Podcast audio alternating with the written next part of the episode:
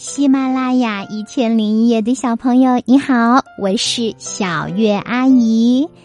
今天呀，我要来给你讲的故事是《歌唱家知了》，姚佳慧。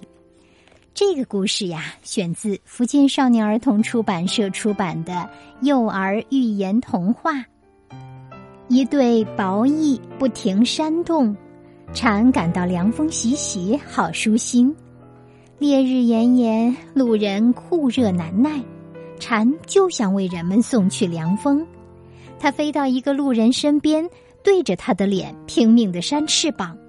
那人不知道蝉要干什么，厌烦的将它拍在地上，说：“你找死啊！大热天你都不放过我，给我滚开！”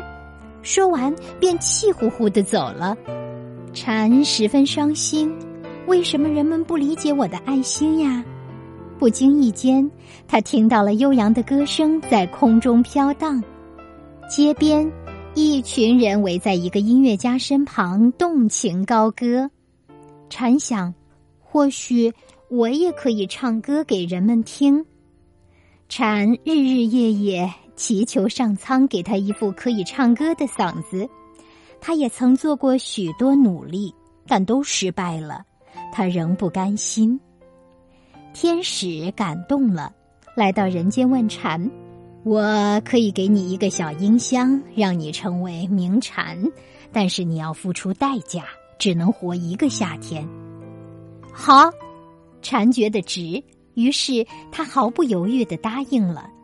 从此，蝉分秒必争的高唱：“知了，知了，知了。”一阵秋雨一阵寒，秋深了。